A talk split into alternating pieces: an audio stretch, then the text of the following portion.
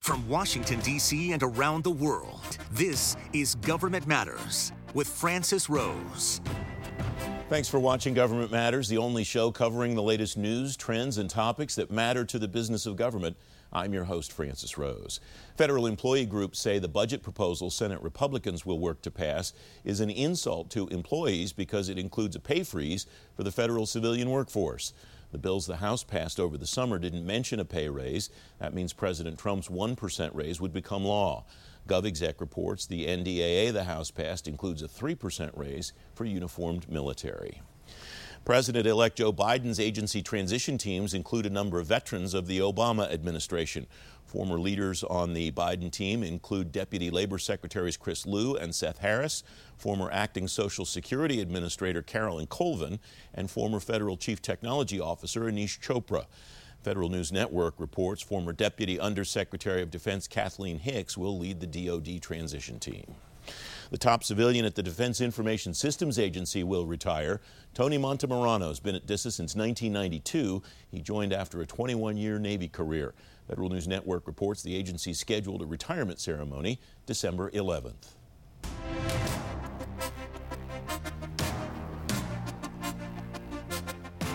The State Department could have some big changes in store in a Biden administration, but the concept of rebuilding the State Department isn't a new idea. Kori Schake is Director of Foreign and Defense Policy Studies at the American Enterprise Institute. She's former Deputy Director of Policy Planning at the State Department and author of the book State of Disrepair Fixing the Culture and Practices of the State Department. Kori, welcome. It's wonderful to see you. You wrote in this book in 2012 the United States government was, and I believe still is, incapable of whole of government operations because the civilian agencies, especially the Department of State, are too weak to perform the necessary functions. Has your view of that changed in the last eight years, Kori? It has not changed, but I feel it even more strongly now than I did then, in part because of the damage the Trump administration has done to the culture and to the budget of the State Department. The Trump administration, every year it's submitted a budget, has attempted a 30% cut to the State Department's budget. And Congress saved the department from that, but the turmoil of it uh, takes a toll on the institution, as does the first Trump Secretary of State, Secretary Tillerson, uh, cutting off any new hires, spending a year saying he was going to reorganize the department, and relying almost entirely on the seventh floor rather than bringing in the expertise of America's career diplomats. You write extensively in your book uh, in 2012 about the type of person that the State Department should attract versus the type of person that it does attract and promote as well. What does that look like in 2020 and 2021 for potentially a Biden administration? Eh, eh, what kind of person, what kind of people should that administration be looking for to attract into the State Department and to promote within the State Department, Kori? It's a great question. They should be seeking to attract um, a wide diversity of Americans because we're a wide and diverse country and encouraging them to take initiative, to act independently, to spend less time reporting on what is happening in foreign countries and a lot more engagement out in the societies to represent who the United States is and to bring crucial information that governments themselves may not be providing to the United States. A lot of the discussion, but, uh, excuse me, Kori, please continue. No, I'm sorry. I was also just going to say that the State Department twice tried to do what the Defense Department does routinely, which is produce every four years a review of the department's operations. And they haven't done it in a Trump administration, but even the two times that they did it in the, the, Obama administration, they concluded that they weren't hiring people with the skills they need and they weren't teaching people the skills that they themselves identify as essential for the for the conduct of American diplomacy. And that was actually where I wanted to go next. Is the QDDR step one for a, a Biden administration at the State Department to determine a roadmap to move forward on?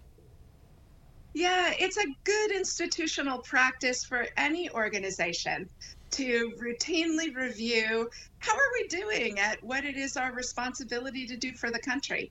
The Defense Department does it every four years by congressional mandate, and it helps the organization to see its mission clearly, to prioritize its resources, and to make sure everyone in the organization is working to common purpose. Your experience includes the National Security Council, the Defense Department, as well as state, Kori. What does the Defense Department do well that the State Department could learn from?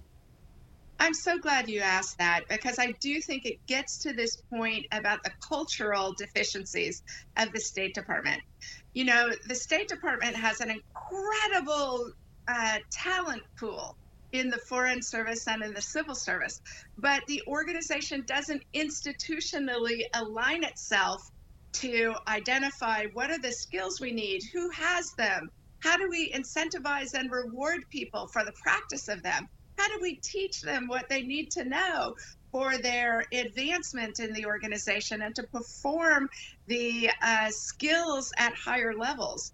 And the, the military services spend almost all of their institutional effort doing that, and you see the difference in performance. One of the things culturally that you propose to change at, at the State Department, though, goes against the grain of what we want there, which is long term uh, long serving foreign service officers who have great experience and institutional knowledge. How do you propose to change the culture of an organization like that without changing the people themselves? Oh, through education and incentives. Organizations get the behavior they incentivize and reward. And the State Department does a very poor job of educating its people and rewarding the excellence in the ranks. Let me just give you an example. The State Department spends almost the entirety of its uh, training and education on languages. And yet, most American ambassadors and senior diplomats aren't well versed enough in the language that they could debate somebody in that language on television in the country in which they're serving. So it tells us that we're expending an enormous amount of resources, but not producing the outcome that's needed. I would recommend spending less time and effort on language and allowing Foreign Service officers to uh, become regional experts to serve in the same uh, country or the same post over and over so they develop deeper expertise and you can spend less of your training resources on language and more on, for example, managerial expertise. Kori Schake of the American Enterprise Institute. A lot more I'd like to cover, but we're out of time. Thank you for joining me today. Thank you. Up next, tracking the U.S. approach in the Arctic. Straight ahead on Government Matters, how collaboration up north could help freeze tensions with adversaries. You're watching WJLA 24 7 News.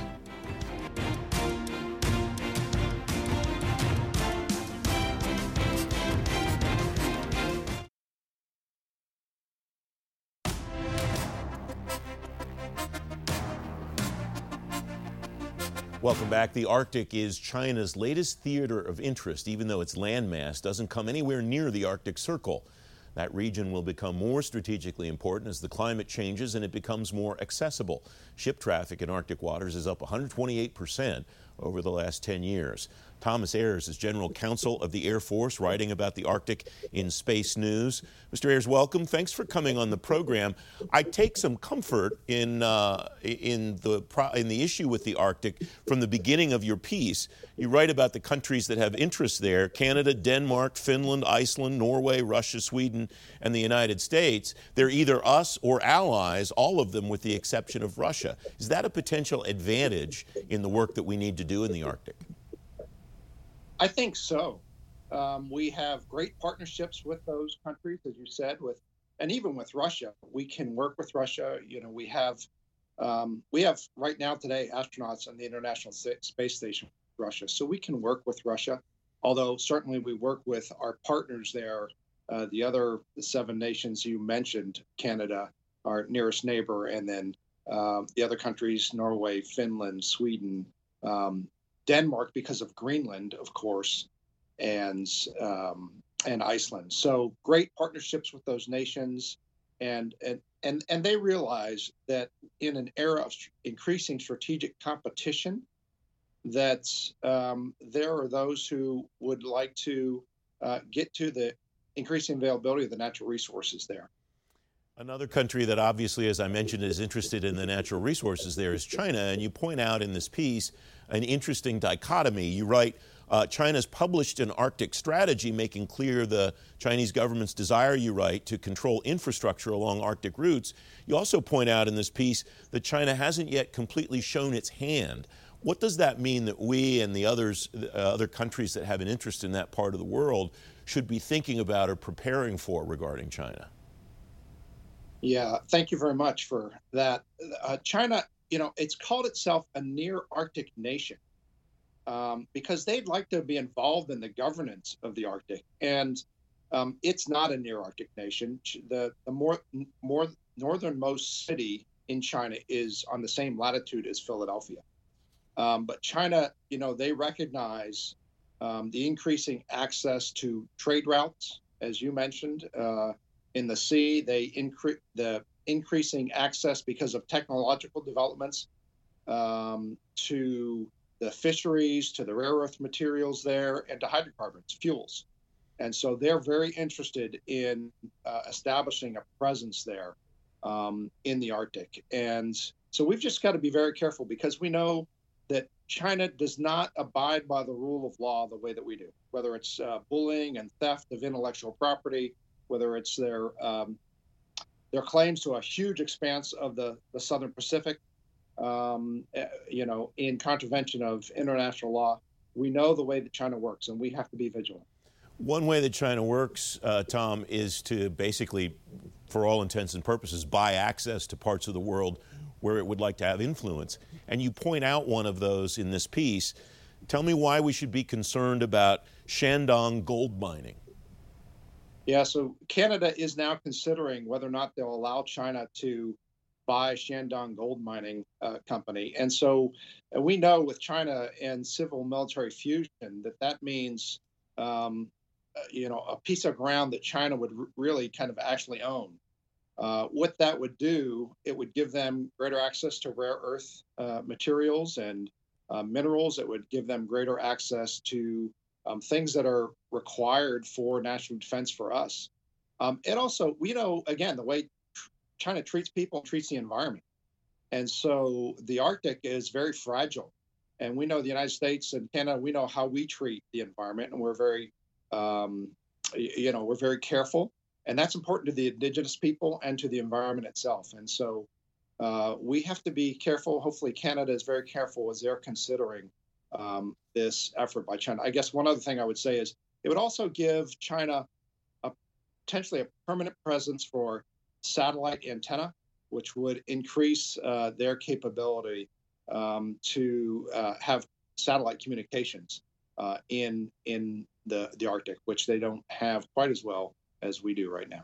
The issue then, I suppose, becomes what do we do about it? What can we do about it at this point, Tom? Well, I think we continue to partner um, with the nations that are in the Arctic Council that have a presence, who have a vested interest in ensuring that environment remains pristine as, as much as it can, that the um, that it's used for the benefit of nations that are interested in the rule of law, that are interested in the indigenous people there and the protection of those people, um, and and those of us who are interested in in commerce that is um, cognizant of of that environment. So both in the seas, and then we also know that you know this is a very important for our homeland security and for power projection for the Air Force. Uh, you know, everyone else looks at the map of the world and the Mercator map, but when you look down on the world from the Arctic perspective, the the quickest routes to much of the northern hemisphere go over the Arctic. And so that's important for us uh, in defense of the homeland, also important for us to protect our partners and allies through power projection. Thomas Ayres of the United States Air Force, thanks very much for joining me. It's great to have you here, sir. Thanks. Very real honor for me to be part of your show. Up next, maintenance delays at Navy shipyards. Straight ahead on Government Matters, what's gumming up the works that the Navy didn't think about? Don't forget, if you miss an episode of Government Matters, you can find it on our website, govmatters.tv. Be right back.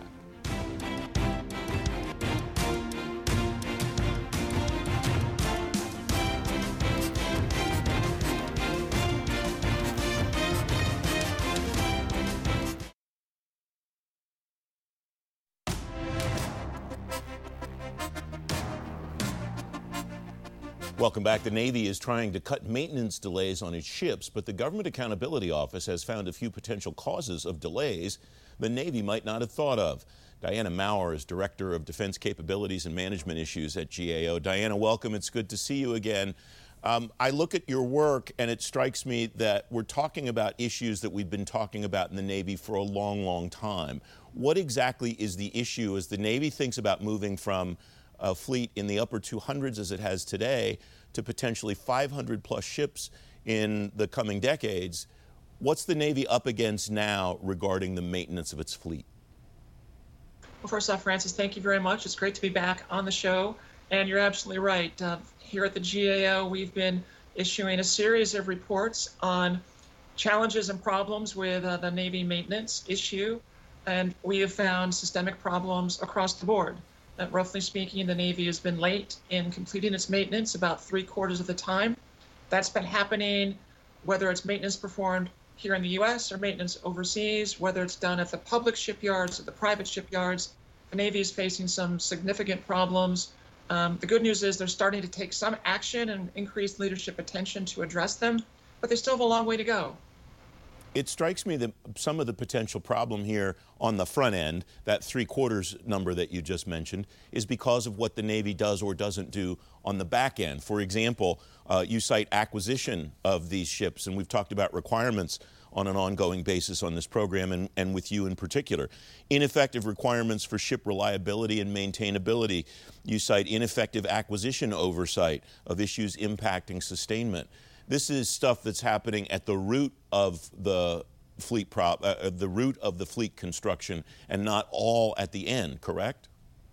That's correct. I mean, it's it's a it's a systemic problem as well. It's been going on for years.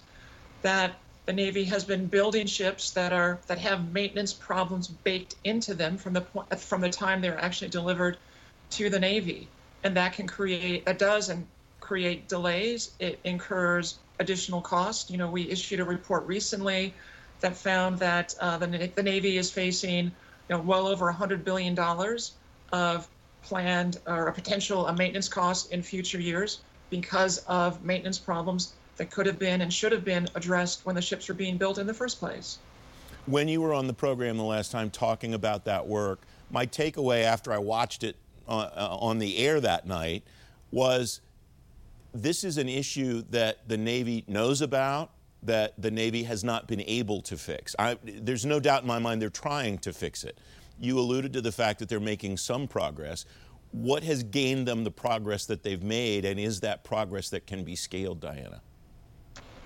So, right, they have made some progress. For example, uh, one of the main factors that we identified in some of our prior work was insufficient number of, of, of workforce. So they've hired you know, several thousand more people to do the work. So that, that has certainly helped. Uh, they have a plan in place to modernize its shipyards and expand the capacity. So there are more dry docks, so they'll have fewer delays down the road. That helps. Uh, they're also taking a, look, a hard look at how they actually do the maintenance of the ships and how they plan for that. And that is starting to show, show some early promising developments. But the, the challenge is, of course, it's taken them years to, get to the point where they are today. It's going to take them years, of sustained effort, and sustained focus to get them out of the situation that they're currently facing. The benefit, I suppose, that the Navy has is they have your recommendations as they attempt to scale the fleet and add these proposed 200 and some ships in the coming decades. Uh, you cite in this work you've made 39 recommendations in the past, uh, uh, unclassified recommendations. Uh, the Navy agrees with uh, 37, at least partially. They've only implemented six as of September of this year. What does that say in your mind about their ability? Um, uh, is this just really hard, Diana? It, Francis, yes, it is. It is really hard. There are no easy fixes here. Uh, you know, we're, we're talking about a, a very vast industrial complex that actually performs this maintenance. So, adding workers, modernizing that equipment and those facilities is not something that's going to happen right away. Uh, addressing some of the problems on the front end that are baked into the acquisition process, those aren't changes that are going to happen overnight. Uh, we also identified some problems with simply not doing the required maintenance when ships are at sea. And that's something that's going to take some time to address because the Navy, frankly, doesn't have enough crew aboard those ships. So none of these things are going to be resolved overnight, and it's something that's going to have to the Navy will have to continue to focus on down the road, regardless of whether or not it continues to have a 290 ship Navy, a 355 ship Navy, or 500 ships which is part of the conversation right now. When the, the Navy's about to get underway with the frigate program, time is of the essence, I suppose, to implement these recommendations in the case of new programs like that. Is that fair to say, Diana? Yeah, absolutely. You know, we think that there should be attention placed on sustainment and support from from day one. You know, when when when they're first thinking about developing and building a, a system, whether when they're in the process of building it, and then during the life cycle. You know, there tends to be more focus placed on building the shiny new thing and not enough attention on supporting it and maintaining it after it's been delivered to the fleet. And that's actually when it's most important. You know, Francis, if the Navy was able to perform all of its maintenance on time, they would have the equivalent of 15 additional ships available every year. And that's that's an important addition that enhances our national security and it's certainly something that the Navy is trying to do. Um, but it's going to take them some time to get there. Diana Maurer, thank you very much. It's great to have you back on the program. Thank you. If you've missed the show or you're on the go, you can stay plugged in on issues that matter to the business of government. Government Matters is available now as an audio podcast. You get it every day on Apple Podcasts, Google Play, SoundCloud, and TuneIn, Or just ask your digital assistant to play the Government Matters podcast. I'm back in two minutes.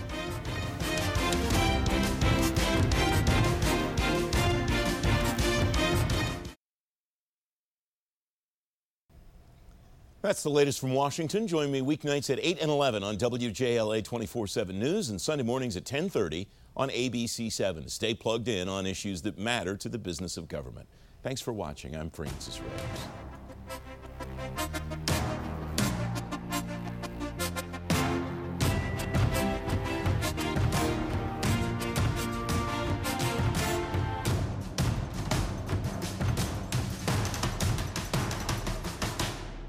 Thanks for listening. Our daily program is produced by Cherise Hanner and Ashley Gallagher. Christy Marriott leads our technical crew. Our web editor is Beatrix Haddon. Government Matters was created by George Jackson.